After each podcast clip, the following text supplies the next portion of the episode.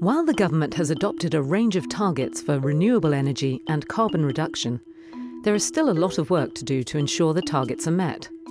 As the UK installs increasing numbers of renewable electricity generators, many of them in remote locations, there's an increasing need for new transmission lines to connect them to the national grid.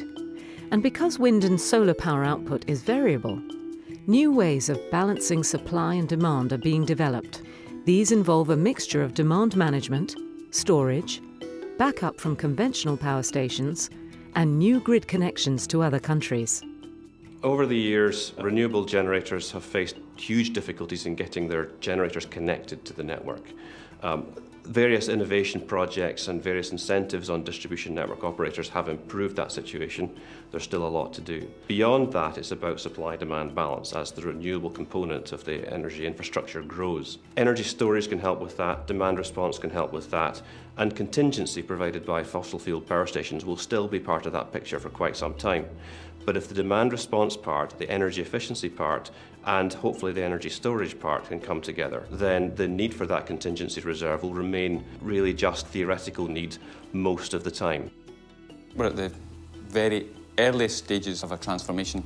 If we look just at Scotland, for example, 5-6 years ago, renewables in the form of hydro provided 20% of our electricity. This year it'll be over 40%. Scotland has fantastic wind, wave and tidal resources. For other countries to really take forward that level of renewable energy, we need to see technological advances and greater interconnection. We need to see Europe connected up as one grid, for example, where we can transport wind, wave and tidal power from the north of Europe to the south of Europe, where we can export solar power from North Africa, southern Europe, and we also need to see a greater focus on storage. So how do we convert electricity when it's generated, when renewable sources are high? How do we convert that? How do we store it? And then how do we transport it and use it when it's needed? Those are the challenges that we have to unlock if renewables is to become our absolute principal source of energy. Over a continent as large as Europe, the varying climate conditions are a key driving force in planning a renewable future. There may be high winds and cloudy skies in Scotland, but at the same time, the Mediterranean could see strong sunshine and gentle breezes.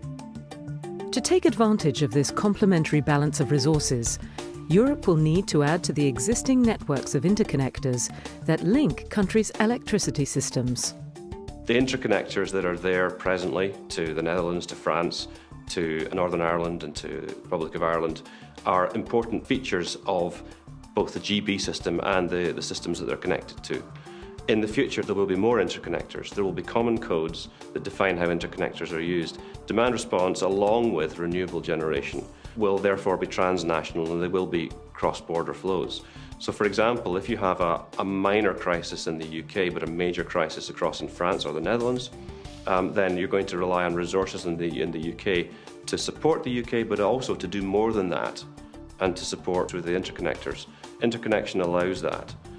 In the same way, a high resource availability, let's say for example there's a lot of photovoltaic availability in continental Europe, but not so much in Britain, that could happen. The interconnectors are there to allow us to share in that resource. Most of Europe's existing grid interconnectors involve undersea power transmission cables linking to grid nodes on land.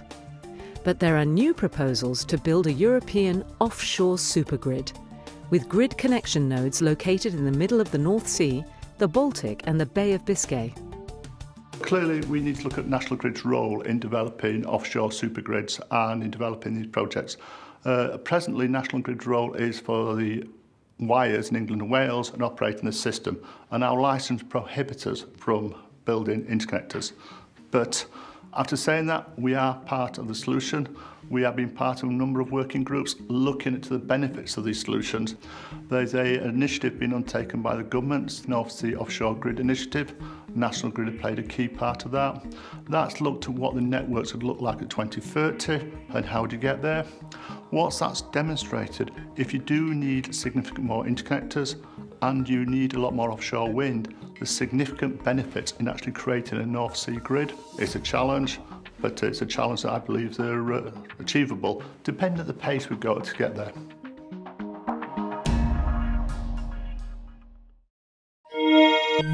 there.